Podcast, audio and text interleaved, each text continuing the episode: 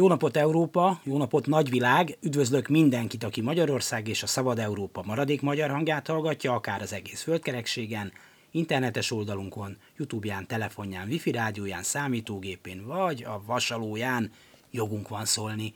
Dési János vagyok, örülök, hogy meg is velünk tartotok, szerkesztőtársam V. Nagy Gyöngyi.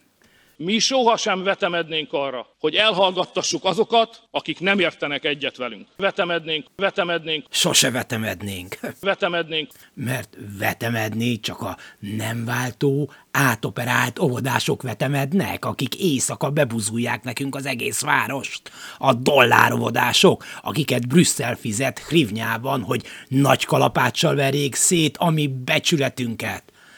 Vetemedés. A népszabadság sem vetemedik már tovább semmire sem. Meg a megyei lapok sem, amelyek már a legritkább esetben vetemednek arra, hogy a valóságról is beszámoljanak, inkább tekergetik a hazugság szirénát. Minő szerencse, hogy maradtak ott, hát egyébként jobb sorsra érdemes kollégák, akik bármikor összefoglalják nekünk a brüsszeliták alávalóságát, a nyugat hanyatlását, ugyanott pirok kapható.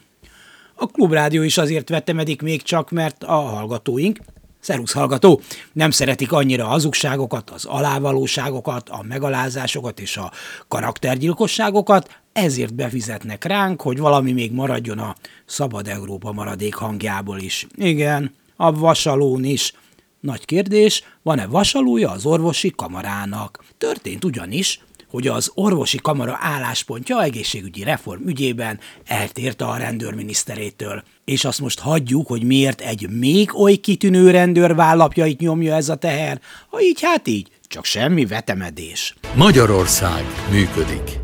A vita szakmailag akár értelmezhető is lenne, hiszen az orvosok bőrére is megy ez az egész, hát azaz a paciensekére végső soron, és feltehető, hogy aki egész életét az egészségügyben tölti, az ért hozzá annyira, mint aki eddig mondjuk a bombagyárosokat, a sikkasztókat, az állami pénzek elsibolóit, vagy éppen az olajszőkítőket üldözte. De oké, megtanulta ezt is, a diktatúra már csak olyan, hogy ott kell helytállni, ahová helyeznek. Ha béltükrözés, hát béltükrözés a feladat. Magyarország működik. Kétségtelen, egyáltalán nem biztos, hogy az orvosi kamara álláspontja a tarthatóbb. Lehet, hogy a rendőrminiszterré alaposabb, gyorsabb ellátást jelentene, nem kellene hónapokat várni egy vizsgálatra, nem jövő nyárra adnának időpontot, és gyerekkörzeti orvos is akadna. És dr. Kovács kettő törzászlós is jobban érezné magát az ügyeleti rendszerben, és hát nem kacsingatna a bűnös nyugat felé. Lehet, de nem biztos. Talán a vita nyomán egy harmadik verziót is érdemes lenne megvizsgálni, és így tovább.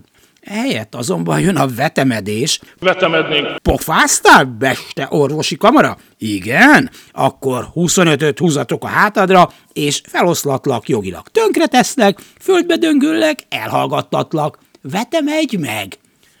Legközelebb majd meggondolja magát mindenki, hogy ellent merre mondani a hatalomnak. Ha azt mondjuk, hogy társadalmi egyeztetés, vita, véleménykérés, akkor csak helyeslően és lehetőleg lelkesen lehet bólogatni. Esetleg megdicsérhető a terv készítője, Dix doktori címmel jutalmazható, és kis ajándék is mellékelhető. És itt a vége. Ha az orvosi kamara 97%-ban támogatja a javaslatot, akkor nem fogjuk sóval behinteni a helyét.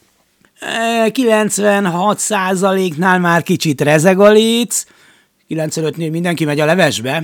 Példát kell venni a kereskedelmi és iparkamarától, amely maga áll elő bölcs javaslatokkal, miként lehet a saját tagságát, tehát hogy legalábbis annak egy részét megszivatni, tönkretenni. Lást, Kata ügy.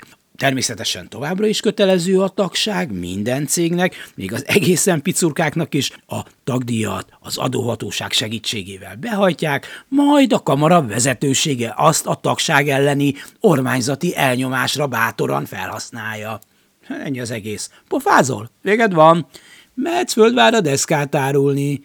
Nem igaz, hogy még mindig akadnak, akik azt hiszik lehet ellent mondani. Hát, nem lehet. Kuskus, ez az ezer kus országa. És már valahol a mélyben alakul az az orvosszervezet, nevezzük békeorvosok csoportjának, amelynek tagjai maguk kérik a rendőrminiszter útján a zsebdúcsét, hogy törölje fel velük a padlót, esetleg még rúgjon is beléjük. Semmi izgalom, ők majd továbbadják a pácienseknek. Vetemednénk. Ez az igazi vetemedés.